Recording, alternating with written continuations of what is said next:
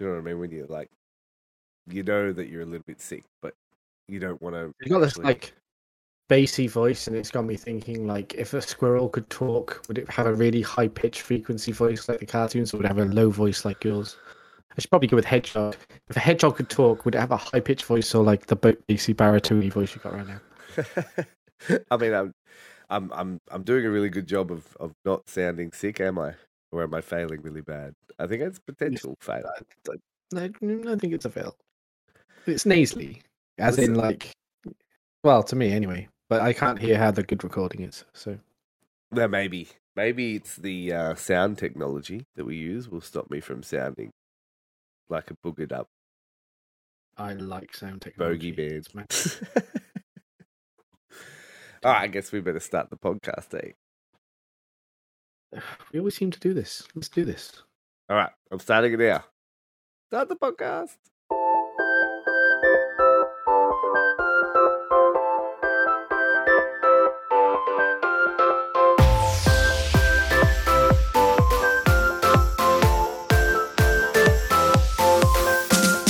Gotta love the silence when we start a podcast. Yeah, it's really funny, isn't it? It's, it's, it's like, okay, we're gonna go live, and then suddenly all noise in the universe just stops. Silence. Just pure silence. That's not how the viewers, that's not how the listeners get it though. They get the the theme tune. They get us. Oh yeah, true. They get the they get the whole the the the um snazzy little upbeat jingle. See, and the then- silence is just us. the cue for me when I'm looking along the waveform of the of the podcast. If I look at a silence spot, that's where I need to go and edit. So we use it as sort of like a marker on the on the waveform of the podcast. There's a tip for you. So we get There's a tip for you new Okay. podcasters. That's how you do it. so we get silence, and then they get glorious music, and then the anticlimax. yeah, we can I pretend we're dancing if you Oh, yeah, to. uh, we should probably do that next time. Next time the music's on, and we're we should have silent disco. Silent disco. That's it. Yeah, this sounds great. Turn it up, man. Turn it up There to you go. eleven. All right, this uh, this this week's podcast is actually called "We're All Gonna Die." Dun, dun, dun. I was gonna add that in. That's why I left some silence. We'll try again. Ready? Do it again. Do it again. We're all gonna die. I don't know if that sounds copyrighted or not. We're gonna find out. If you hear me- play it. Twice. If you hear me twice going dun dun dun, then you know that it's copyrighted, and we just we just resampled me just to get around that little that little loophole there. Oh, we've got some Dear topics today that will all lead to your death. I know it sounds morbid, but it isn't that bad, actually. And sometimes you just need to let the world continue on without you getting worried about it all the time. Um, I'm gonna. Last week we started with my topic, this week we're gonna start with General's topic. So I'm gonna let him take the floor, and we'll see how we go with it. All right, General, you're up. Okay. Um, well, I, I suppose uh, I'll go with my sensible topic first, and that is a really boring topic, but also something I'm quite passionate about, which is should we be forced, for those of us who have driving licenses, to resit our driving test every five years? That's my question. Should we be? Should we resit our driving test I every can five hear. years? I'm I'm actually the, the silence was not for all those things we just talked about. It was actually because I'm thinking to myself, five years. I, my Hmm. license lasts ten years here in Australia. Well, that's interesting because ours are for life once you pass. I think you have to reset it at the age of 70, I think. Um, potentially, I think you get an assessment at 70, but I'll have to actually factually find that out. Um, but So the- you don't have to being- re-buy your license every ten years. No, we have to rebuy them when we don't look like our photos anymore. and there is an expiry date on the back. Um, but rebuying them isn't the same as resitting the test. Of um, and the other thing is that in our country the the laws change but they don't there's there's no real great communication other than newspapers, if you subscribe to them, or the news channels, uh, you may get them. You don't normally get anything through the door, or there's no real social media updates or anything like that. So, if uh, for some reason the government decided you're not allowed to turn right anymore, most people wouldn't be aware of it. Um, and there are certain arguments that you know like speed limit changes and things like that like wales where i live for some reasons trying to push an agenda of uh, making everyone drive at 20 miles an hour um, I don't know what. which is Just not, you said that. well with people Yeah, I was sitting there. I was like, you say Wales, where I live. I was like, what? You live inside a whale? And then I realized that was the country that you lived in. Um, It is- and I knew that before. England. I'm definitely a little bit cloudy in the mind this morning. little bit legitimately, little bit legitimately went with giant fish house um, for a few funny. seconds. i think donald trump said the same thing actually to be honest with you He might have. He might Um, Maybe he was a little cl- little bit cloudy, a little bit under the weather for however go. many years he's been alive. Um, so yeah, so so Wales next to England in the UK where I live. Uh, is trying to go 20 miles an hour. Um, so they're trying to force everyone to drive 20 miles an hour. And I think it's a backdoor for uh, being the first country in the world to have self drive cars legalized. Um, but they're claiming it's for uh, pollution and for congestion when it's more congested than ever and the pollution lingers longer and you're revving higher in a lower gear. But um, I'm sure that's a topic for another conversation. You can tell I'm passionate about that as well. I, I, I had I had a bit of, bit of venom in that, didn't I? I had a little There is- a there is a- this is this is a bit of a controversial topic, um, speed and and whether or not it causes you know crashes or or not doing the speed limit causes crashes. All these different things. People will get up in arms, and most people want to go faster rather than slower. But there was something that I thought about as a child, and this was uh, rolling speed. Right. So when you are driving along in a car and you go down a hill, uh, there's a speed that your car will roll at, like its maximum speed, and that's the most efficient speed for petrol pollution and all those things that your car will go. So if you start, you know how they have those dips, maybe you're going across a bridge or whatever, you go down and you go up, and the most efficient physics wise that your car will go is to go down that hill and speed up while it's going down the hill, not by pressing the accelerator, just by just the car will actually accelerate past. Inertia. Yeah, Mm. Uh, that's probably the correct word.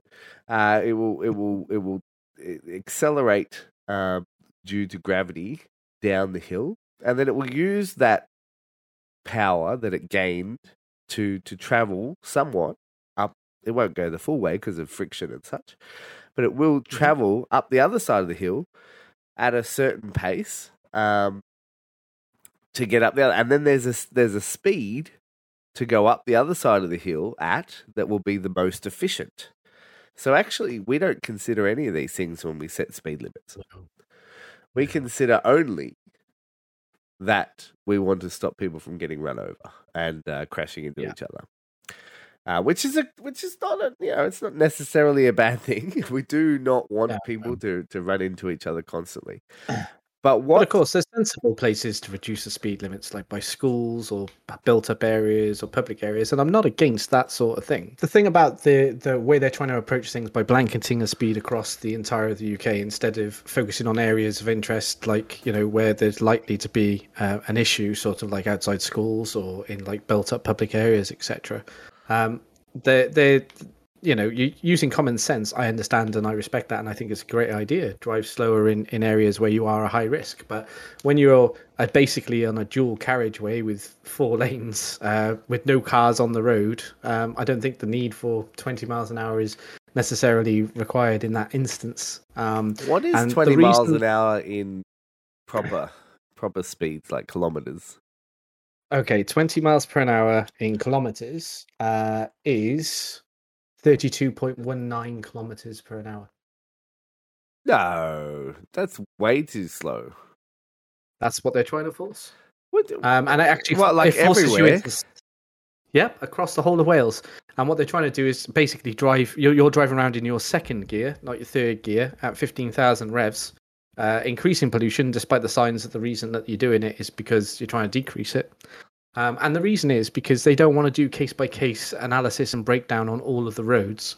They do want to blanket it across 20 miles an hour for the whole thing to make it safe for everyone. But that's all so. roads. Like, I mean, so we have school zones here in Australia, right? And Yeah, we do outside of the school zone, in the Mhm. speed limit is 40 kilometers an hour. So our standard speed limit's 60. We have 50 kilometers an hour in built up areas. And then we have 40 kilometers an hour out the front of schools. And when you slow down to 40 out the front of a school, it feels like you are walking. Like it, it is Yep, so slow. Like cyclists overtake you, yeah, that's all. and they make, a, they make a big point of it as well. Um, so 60 kilometers per hour is, is closer to um, the speed limits that we we uh, we have over here currently. Slightly higher, I'd say. I think we're about uh, 55, no, 50. We're about 50 kilo- kilometers per an hour, which is 30 miles an hour, is the standard speed limit now, which is not fast. But by reducing it by 10 miles, you increase the chance of if you hit into someone, which I've got to say isn't as common as as I hear people making out about. Also, um, but it does happen. And if you do hit someone, they have a higher chance of surviving at 20 miles an hour than 30 miles an hour. Okay. Well, that's true. That's I mean, if if you were driving at ten miles an hour, they would have a higher chance of surviving. But that doesn't mean that Mhm. it's the the purpose of getting in your car and driving is not so that you don't hit people, and and of, although that seems to be a good side effect, but it is actually to go from point A to point B in a faster Mhm. manner than potentially walking or Mhm. riding a bike. Uh, and I'd love to know how much they've spent on this because public transport could have had that investment. You know, we could have had the tram system back up and running. We could have had the bus fares lowered. The, the train crisis we got for striking at the moment, there could have been some money put into that. we could have improved public transport to reduce the number of cars. Um, but going back to the uh, five five year testing, you know, saying saying dropping this down to twenty miles an hour doesn't stop someone from not knowing the current laws on the road doesn't stop someone's health having changed. We're supposed to declare uh, certain medical things, including degradation of eyesight or um, sleep apnea or other illnesses. We're supposed to declare them to the DVLA, which is our governing uh, driving organisation. Um, we're supposed to declare it to them, and then our licenses are supposed to be taken off us, etc., etc. But there's no mandatory retesting, and there's a very heavy usage of um, the lack of indication within our country, and not just Wales, but in the United Kingdom, where people don't indicate on the roads that they're changing lanes, and they'll change three lanes instead of one. Um, you know, there's a lot of things which are law breaking that either are bad habits that they've picked up or pure ignorance to the actual laws and rules and regulations. And we don't have enough police, transport police, to actually police the road safely because we're investing in 20 mile an hour signs to be painted on the floor and put up on on lampposts and stuff to tell people that the new speed limit is 20 miles an hour. So for me, I think even for myself, I think it would be better to have a refresher course that you have to sit every five years. Doesn't have to cost much, just to say yes, this person can still drive within the actual rules of the road, or if they don't, then they have to reset a test off their own pocket um, and get back at being the standard that's required. And if you pulled over a car randomly and they haven't been, Yeah. the uh, driver hasn't been renewed in the last five years or whatever, then it's a criminal prosecution, you know, and it, uh, a fine of some kind or points of some kind until they get it sorted. Um, and I think you'll see a lot less cars on the road because people that that I know who drive around without licenses wouldn't be able to drive around without licenses. Um, you know, there, there's people, older people whose health, or younger people, my age even, who- whose health's changed since they passed their test. And the other thing that's interesting here, Sonic, is um, if you've got an older driver license, you can actually drive a wider variety of vehicles than you can if you get a driving license as a new person now, because you are eligible to drive buses and big, big uh, uh, trucks and stuff off the old licenses under this grandfather ruling. Right. Um, whereas if you pass now, you're only eligible to drive a 1.5 Fiat. You know, like it's uh, it's literally it's literally, but it's the same test. In fact, it's probably harder tests now because you've got three tests elements that you've got to pass um, in the UK, whereas uh, back in the day you only had to drive one. Really, you, you just had to get in the car and prove the test. You know, and then the theory test was introduced, and then uh, you know extra test functionality and simulators and things like that have come out since. So, so for me, I think it's something that you know could also raise revenue for repairing the roads and for making the roads safer and reduce bad driving habits and bad drivers off the road. Um, and and I think it's quite an enforceable thing.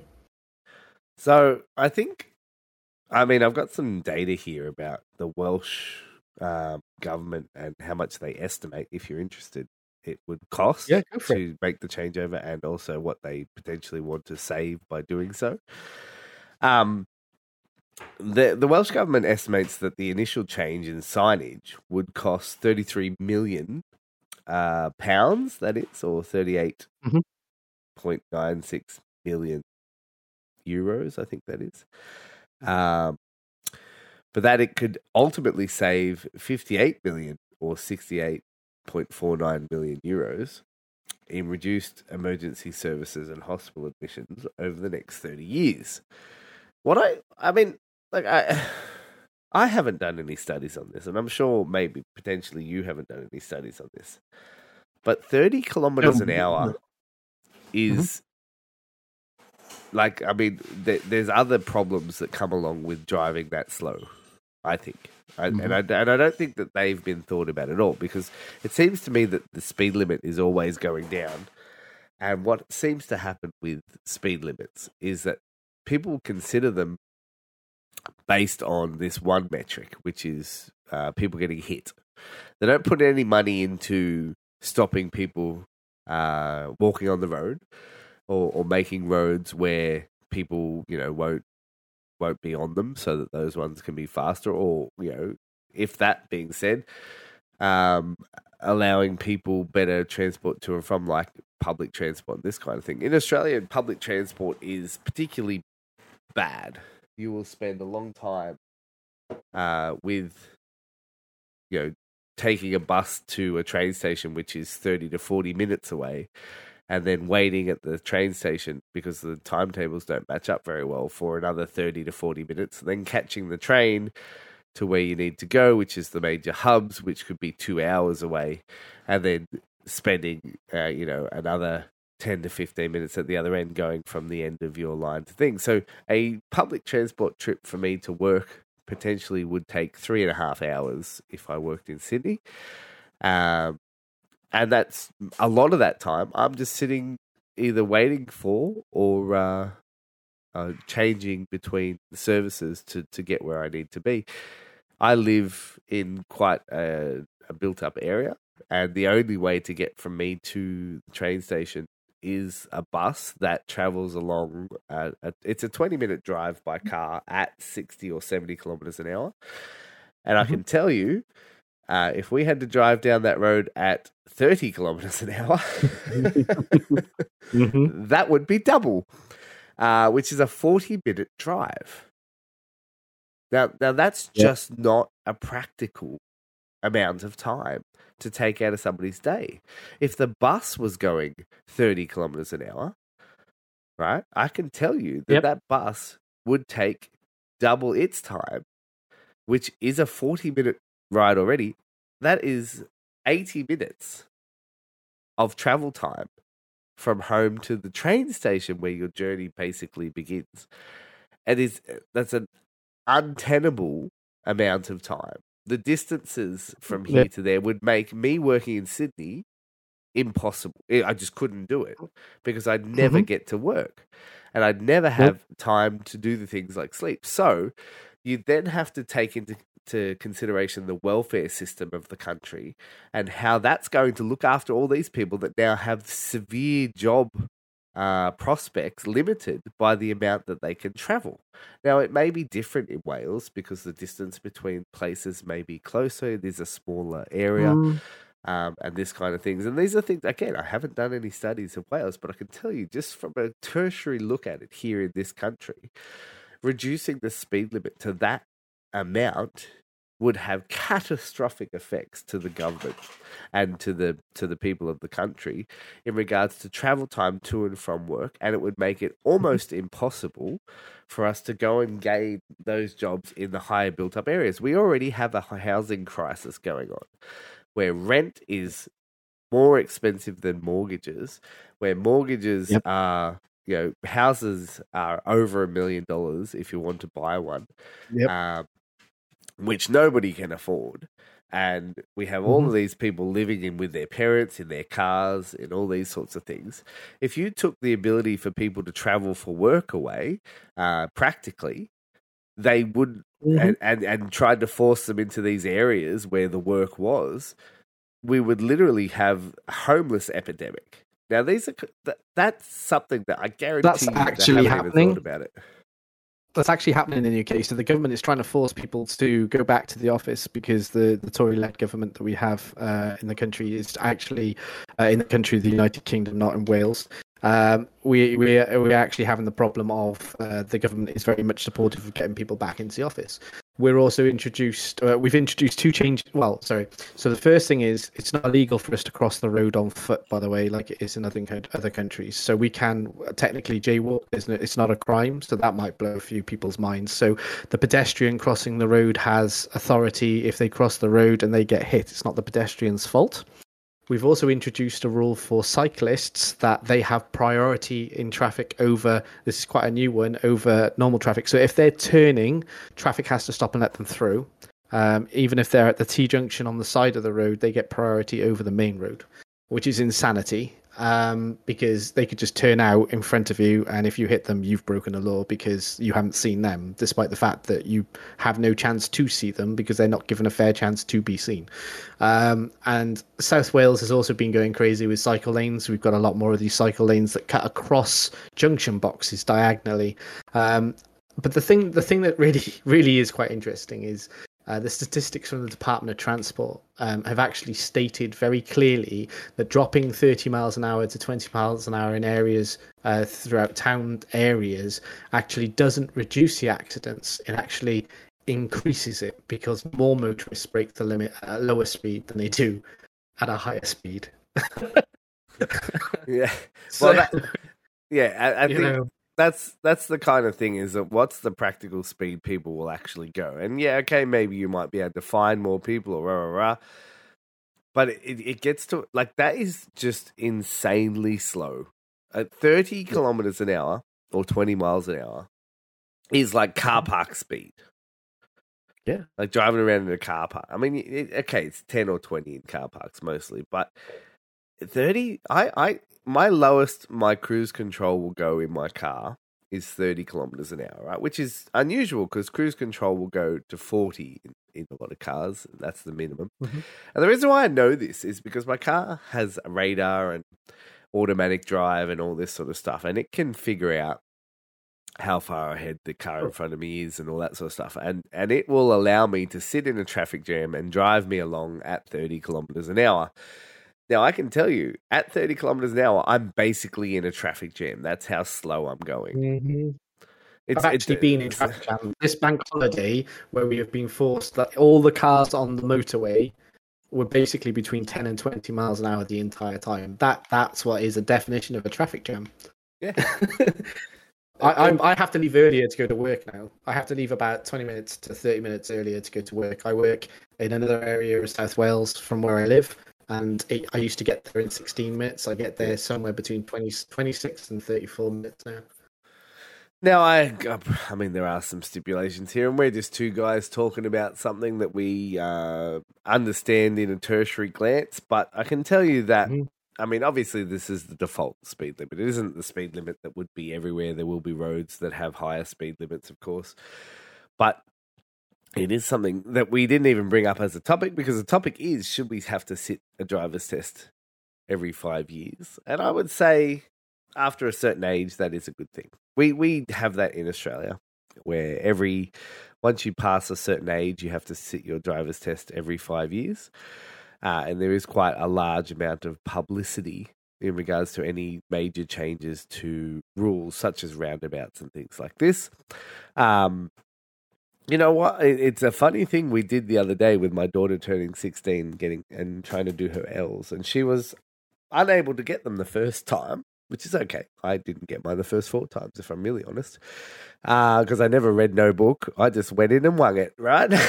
and I'm sure there's plenty of people. Mm-hmm. But it actually, we have systems here now to get your license where if you fail the test three times in a row, you have to wait six months before you can try to do the test again. So you really do have to do the study and you have to do the work to get the the card now here in Australia. And and our P's system, which is our provisional drivers from learners. So you get your learner's license first. You have to have that up until you are 17. Once you're 17, you can I think it's 16 and 9 months, but let's call it 17 for the purposes of this conversation. And you can get what we call your uh, red P's. Your red P's are your first provisional license, and that license has a speed limit of, uh, I believe it's 80 kilometers an hour. It could be 90. And Okay. you have to have that for one year. You then, that you have to sit a practical and, uh, a practical and uh, theoretical test to get your P's as well. So you sit the learners, then you sit your practical, and then you can drive around on your own, but you're not allowed to have passengers after a certain time at night. You're not allowed to drive certain calibers of car, and so forth and so on. And then you move to the next year where you go into your green P's. Now the next the next year is actually a two year stint, uh, of which you need to do a Crazy. test for. And then you finalize your green P's with a final test to get your your license. So that's a three year provisional period after your one year of, of learner's license that you need to have. So it's quite an extensive process to get your license here in Australia. It's more than we have to do. Right. I mean, when I was young, I didn't have to do uh, all of that. I did the L's, and Yep. then I did the uh, P's test, um, and then I had my P's for a year and was handed my license. So that was what I had to achieve. Now they did uh, change that due to probably the concerns that you're bringing up. And Yeah, yeah. It, it is quite extensive here now. So to get your license, you have to go through multiple tests. You have to pass all of those tests. You have to t- pass multiple practical tests, and you have to be an Wow. efficient driver. The thing that happens, though, if you come over here with an international license, like Mhm. my friend who's Mhm. from Egypt, who went Mm-hmm. into the, uh, the, I guess the equivalent of the DMV or the we call it the RTA. Um, I don't know what Mm-hmm. it's called in Wales. DVLA. DVLA, there you go. The RCVCDC. Um, that's a good band, actually. Yeah, it's a great one. now, uh, they. Oh goodness, where was I going? See, I am sick today. I'm telling you. Um, So you were If- talking about your Egyptian friend. Yeah, yeah. So the Egyptian friend has the yeah. Thank you, thank you for that. Uh, my Egyptian friend has uh, a license, and uh, she tells me that she uh, purchased that license by going into a uh, into a I guess a DMV style thing, and saying I would like my license, and they were like, "Here's the the the form to fill out and give us some money," and then she was handed her international license. When she came to Hmm. Australia, I don't know whether it was in Egypt though. I must admit, I don't know which country. She, she did live in the UK for a little while, um, so I'm not going to claim anything about that. But I'm just going to say she's purchased an international license, come to Australia, and Australia's like, yeah, you can drive with that, no problems. they don't know. I have No. similar stories. Yeah. So I have similar stories with myself and Yeah. driving in countries where the uh, driving is on the other side of the road. Um, but it was still okay to use my British license. yeah, no same, same with if I go to America. anything. I can drive in Yeah. America using my license. I can't use it as ID though. Isn't that funny? That's interesting. We can, in, in most cases, as far as to my knowledge, we can. Uh, we use our driving license the same as we use our passport in a lot of cases. Uh, in fact, in Europe, uh, not too sure post Brexit what the, the finite details are now, but we were able to do certain haulage flights on just a driving license without a passport. Um, certainly within the UK. Um, I think it's a certain parts of specific Europe. American thing. it's changed now. Um, but yeah, it's it's interesting. Our driving licenses are theory test, practical test, and I think there is an extra awareness test. Um, and you do all that on the L plate, uh, the red L Mm. plate. Then you've got an optional P plate that you can optionally put on if you wanted to optionally have it on your car. Uh, not a lot of people do. Um, some people do, and uh, other people forget to take them off when the uh, owner of the car, the parent or whatever, drives around, and they're not meant to have uh, the L or the P plates on, but they always seem to forget to take them off because it involves effort and stuff. Um, and that's it. You know, we don't have a three-year process. Um, I think if you fail your test, you've got a certain number of months before you can reset. You can't reset straight away. Uh, there was a time you could, um, but I think that's changed. Uh, again, I just you know my, my point was that um, you know laws change, people people change, environments change, people move. Um, some places in South Wales are more roundabout than they are houses, and that confuses Americans when they come over because they don't really have roundabouts in a lot of places in America, for example. Um, so yeah, when you're bringing a license from another country and you're allowed to drive around in another country, I, you know, we don't really have any sort of uh, rules and regulations for for that in play. well, I went. I went to uh, at Disneyland uh, after getting off the Mhm. plane with my passport and doing all the things that you have to do there in LAX. I went to Disneyland with my family, and we stood in a line for I don't know. It was it was about an hour and a half, if I'm honest, to get into this really famous bar, and it's called the Cove Bar. quiet day in Disney then. yeah, go on. Yeah, well, it was it was to get this. You know, they have cocktails there, and it's it's a really like go Mm. and get the lobster nachos and stuff like this. Right, this is what they say. And I was like, great, I'm I'm going to do that. So I stood in the line, and we waited to get to the front, and we sat down to eat our meal, and we ordered. I ordered one cocktail and some lobster nachos. Now I'm at the time I was 35, right? Now, it's not like I looked like I was 10. And the girl who took my order asked me for ID. I was like, okay, I'll show you ID. No problems. it's the first time that's happened to me in a long time. And I showed her my Australian driver's license, which she didn't accept as as as ID. She only would accept my passport.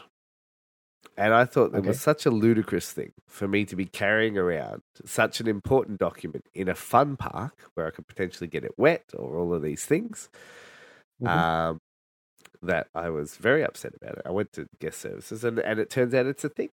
They don't accept Mm. overseas driver's licenses, um, and they just ID everybody as well, which is, I mean, I guess it's I- easy to forge, I guess, or make it up and Sure. pretend it's an Irish Irish one or something. I don't know. but also I'm not Benjamin Button or or uh, or Robin Williams from that movie Kid, Kid or whatever it was called.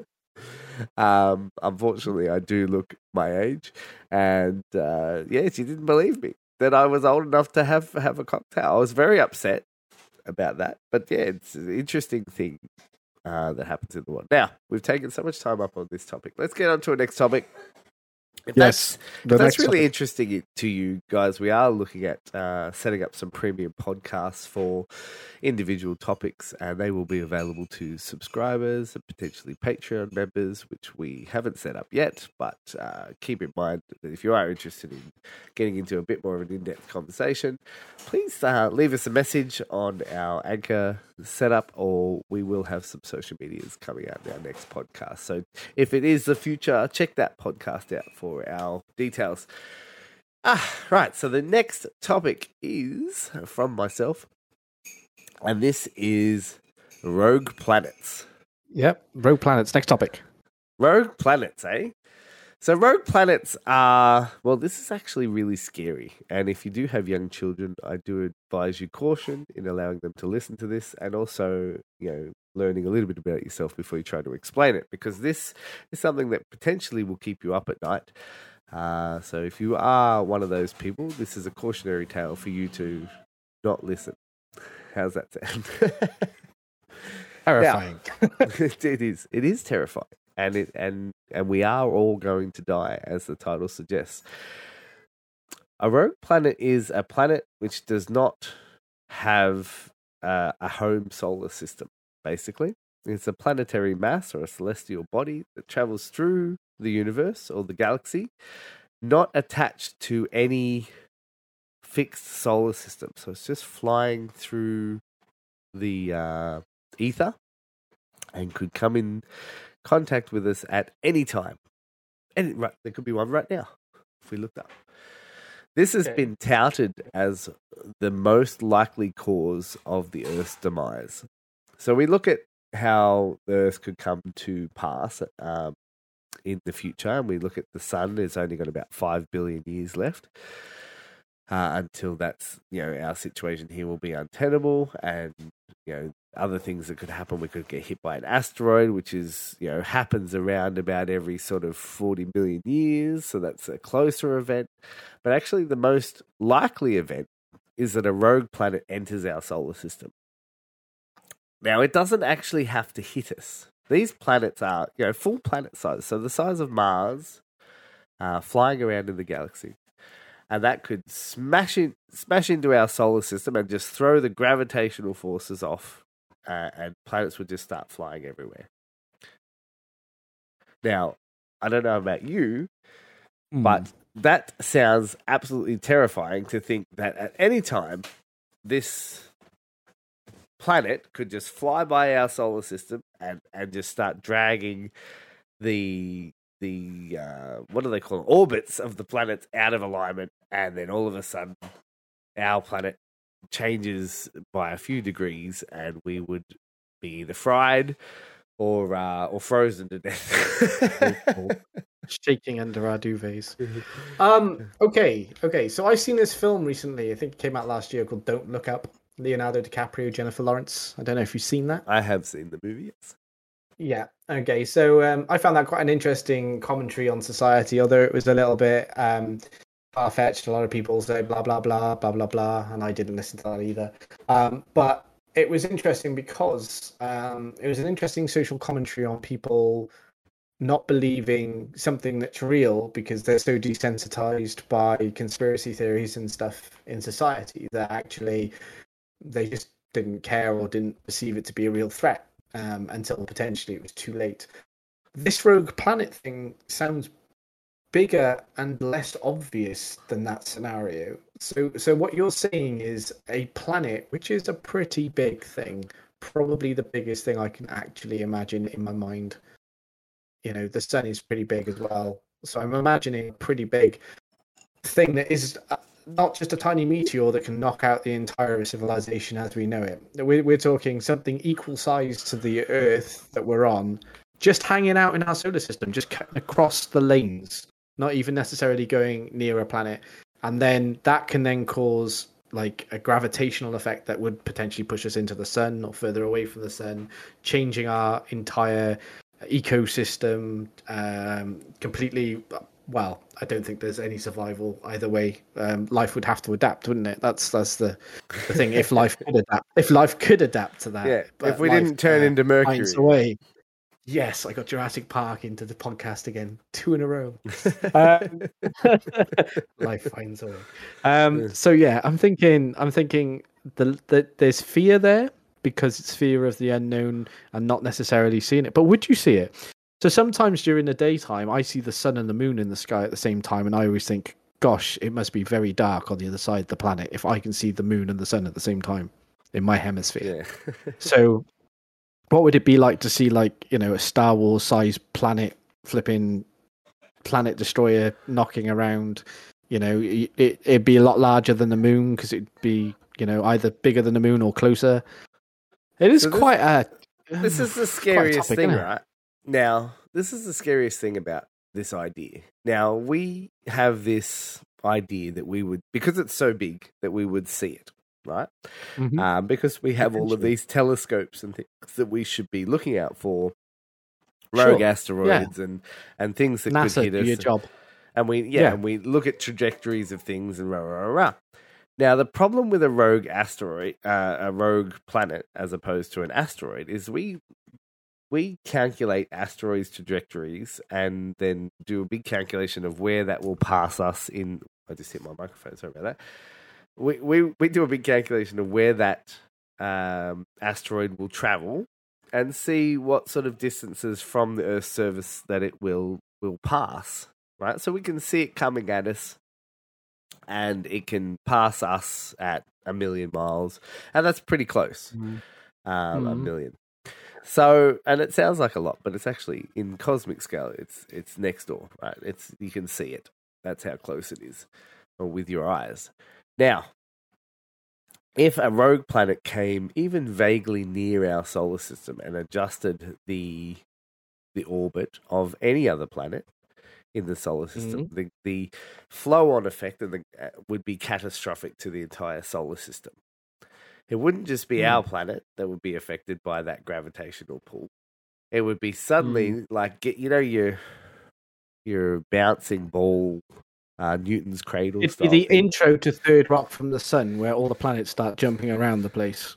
Yeah, it, it'd be it. like a. It, it, I mean, and and they and they don't have to move a lot for them for things to start going all kinds of crazy for us. We are in a very balanced area in the solar system, Mhm. and Yep. moving us just a little bit would cause the kind of weather that you would expect from an asteroid actually hitting the planet, and we still wouldn't know that it was there. That's how crazy this Mm. is. It could be we we only just found the ninth or the tenth planet. If you, uh, it depends on if you're a Plutoist or not. I think I am. I think Pluto is a planet. Um, I think I think I missed Pluto, to be honest. So, yeah. Pluto, Pluto's back in my mind. Um, now, now that we've seen it, it's a very active planet. Actually, it has volcanoes and all kinds of stuff. It's awesome. So, that that being said, uh, go and look that up if you're interested in planets. Uh, they've just found the the tenth planet, and that took them many many years, even with all the technology that we have. This uh, planetary body wouldn't look. Well, you wouldn't be able to see it. It's not a star.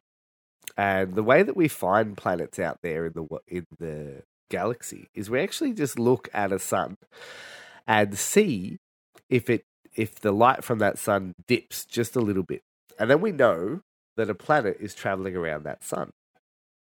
Now the issue is is that we can't actually see that planet or or study that planet. We just know that it's there, and we know how big it is potentially due to the dip in light and what we've experienced from other uh, solar systems that we look at. This planet's traveling out there on its own. It potentially would pass in front of suns so seldomly that even that method we would not be able to find it. It will just come out of nowhere, and all of a sudden, this gravitational force will enter our solar system uh, at at like breakneck speeds, and all of a sudden, we are now all going to die, and we'll know about it for a very small amount does of time. NASA, does NASA or the equivalent of NASA globally, like, do they not have some kind of planetary defense system or some kind of early warning satellite? Or, like, what about the telescope that's in space that everyone talks about all the time? Well, Does that not, there's that lots of telescopes. see- see these things? There's lots know. of telescopes in space. Hubble, Hubble telescope, that's the one. Now, have you ever you've played Apex Legends, of course, and a number of people listening to our podcast Occasionally. And you maybe you think about Bloodhound, right? And Okay, his the scanning radar ability. character. Yeah. Yeah. So uh, looking into space is kind of like that, where if you're looking over there and you take a picture, right, he then can see Yeah. where everybody is for a small amount of time. Like that pulse goes ping and it spreads across everything and it visualizes what it hits and the solid objects light up basically. So there's a lot of there's a lot of planets out there. In our galaxy we have 300 billion suns and around those suns potentially there's, you know, uh, an average of 6 planets and so you have to get 300 billion times 6 uh, and that's how many planets Wow. and suns are out there in, in the galaxy. So um, so potentially there are you know so many things out there. We take photos of all these things all the time. And then we go back, and we, and and of course it is a full 360 degree uh, around the planet that we have to to take photos of, um, and we do have problems taking photos looking, I guess, down or up because we don't have telescopes pointed that way, so we have to use the space ones, and they can only point certain ways at certain times. It is a potential that this thing is traveling uh, outside of the scope of that telescope or, or image capturing device as it flies past and then you and then as the the camera moves you just would never get a photo of it so and and the amount of time it takes to analyze that data you you wouldn't yeah, actually of course. you you wouldn't Yeah, yeah. see it before you were dead. So we don't have. It's not like what you would expect, like in a video game where you can just look out and you can see these giant masses coming towards you, and you you know about it. This is this is the kind of thing that is pitch black. You can't see it. It has no light. It is it is uh it, it is just a big rock, so to speak. Well, it's spaces, isn't it? It's all just blackness. black. Yeah. darkness. It's black on Yeah. black, right? now, if it went past the sun, we'd be able to see it. Uh, but the, the closest sun is Proxima, and that is 4.7 light years away, which is a long, long, long way away. And even if the planet flew right past that sun, we wouldn't know about it for years. And even then, we might think that it was a glitch because it would only happen once. So this is the kind of thing that uh, that keeps me up at night. I, I think about this stuff all the time. I think about all these things. Now I've watched uh, this this particular interest was given to me through a documentary that I watched about how the world could end, and Hmm. this one is the number one. By the way, Number one happy documentary to watch before going to bed. so I guess the the moral of this story is YOLO.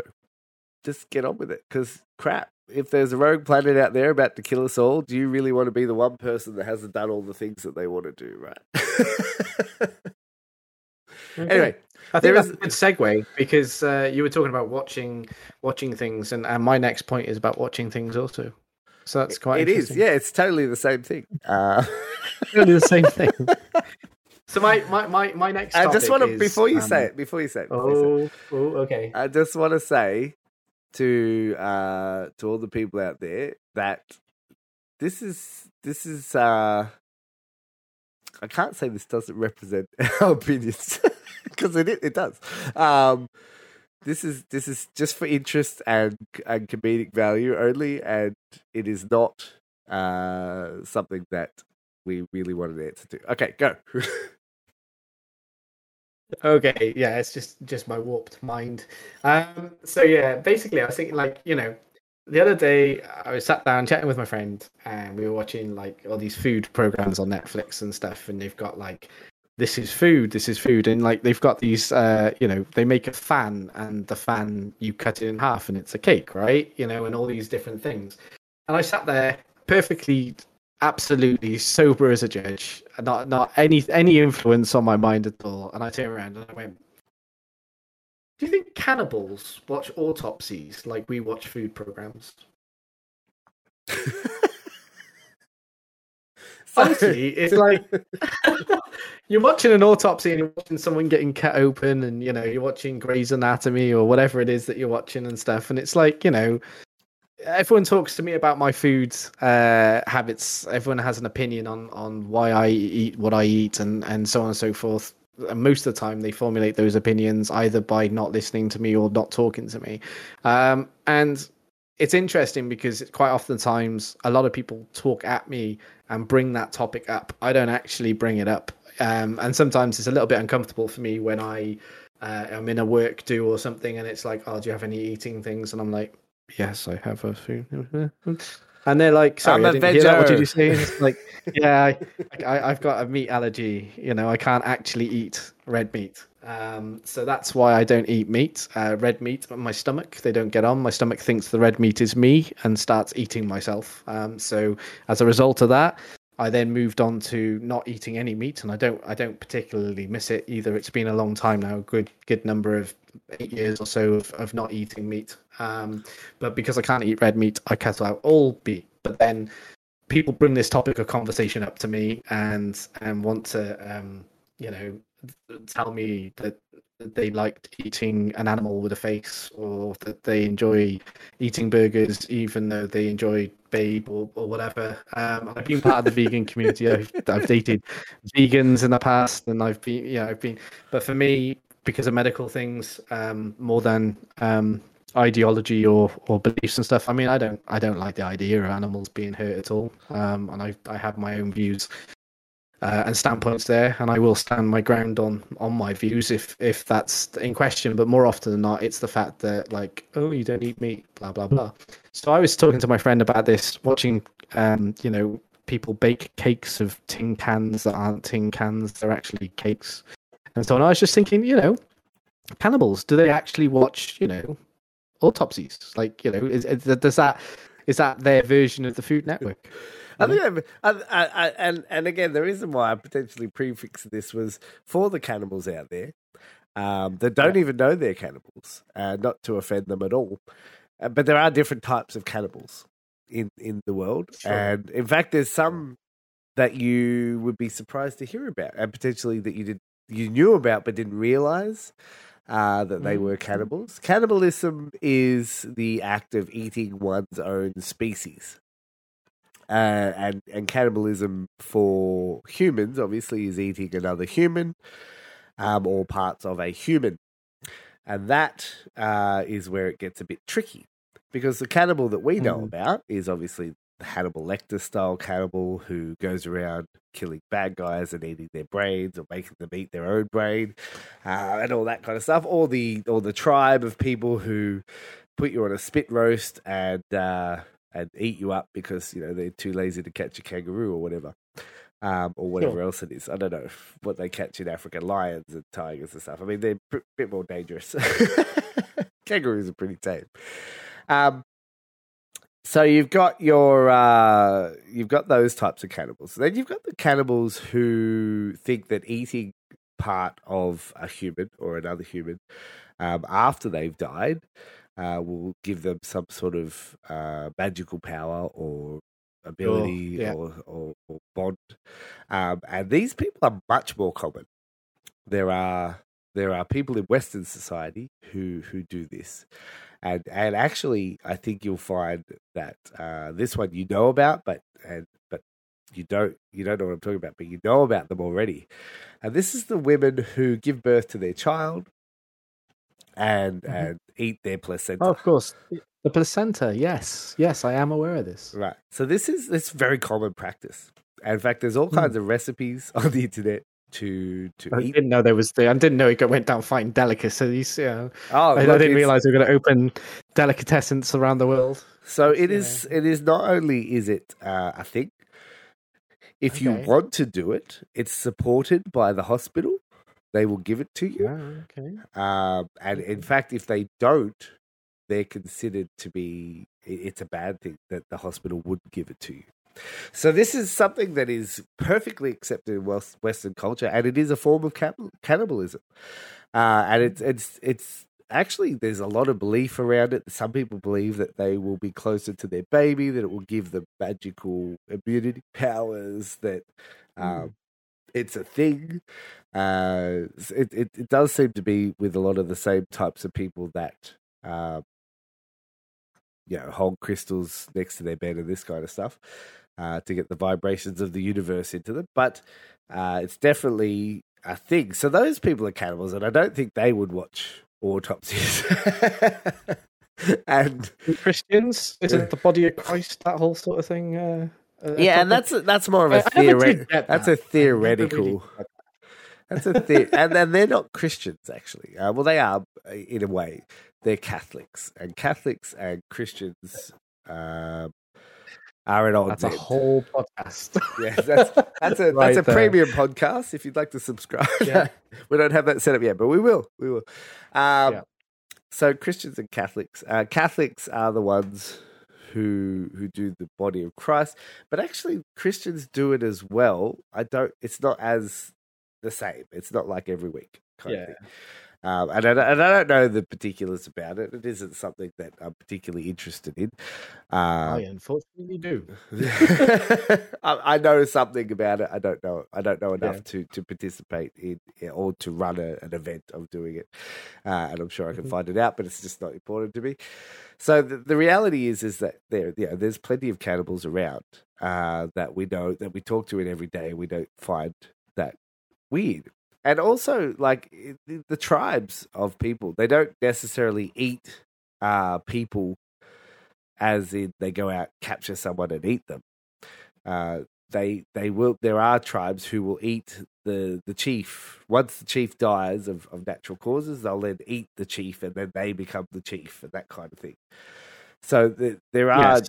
different levels of, of cannibalism that uh, is is totally socially acceptable to the group that you're in, or even Western society, um, or who that would particularly apply to. And, and I don't know if there is a group other than the Hannibal Lecters that would take pleasure in watching somebody carve up a body. Sure. It's potentially the same way that most people who would eat a hamburger uh, with beef on it would take pleasure in watching somebody carve up a cow. Uh, and, and there's obviously many cases of English people being cannibals as well. Uh, Oh we- yeah, we. Yeah. you know, the main one uh, is the one where you know there's a plane crash in the mountains and it's, and it's really cold and, and nobody can get anywhere. They made a of film out of it, didn't they? I'm sure Oh, they made a uh, film. there's out of plenty of films. Yeah, where who's the first one is the question, right? Who's the who draws the short straw? I think that's where short straw comes from. Who's the first one to get eaten? So, uh, there is Uh, a Scottish, a famous Scottish one, um, Alexander Bean, uh, otherwise known as Sawney, uh, and he was the head of a 45-member clan in Scotland in the 16th century that murdered and cannibalized over 1,000 people in the span of 25 years. There we yeah, go. there you go. there you go. Famous British one there. Um, so yeah, I don't know. I don't know if if it, I, I like the talking point because I do think cannibalism is a very interesting thing, and as I said, it is much more widespread than than previously you might have thought, uh, because there is quite a lot of it. But it isn't something where I think people, you know, there's no cooking network for cannibals and how to cook fava beans and, and brains at the same or liver or whatever. I've never seen the movie, if I'm honest. I've seen the the memes.